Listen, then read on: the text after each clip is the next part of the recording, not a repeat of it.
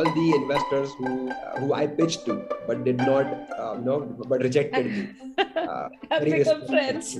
I, I can't to yeah, I can't to stay in touch with them. And now at least you know I can I can always go back and tell them, hey guys, you know I, I know what you guys don't understand about SaaS. So if you're really putting like a 20 million check in a SaaS company in Series A, you know you would rather just you know take my help in diligence. What I can get you in returns, what I'm asking in returns is you know allow me to put a small check alongside.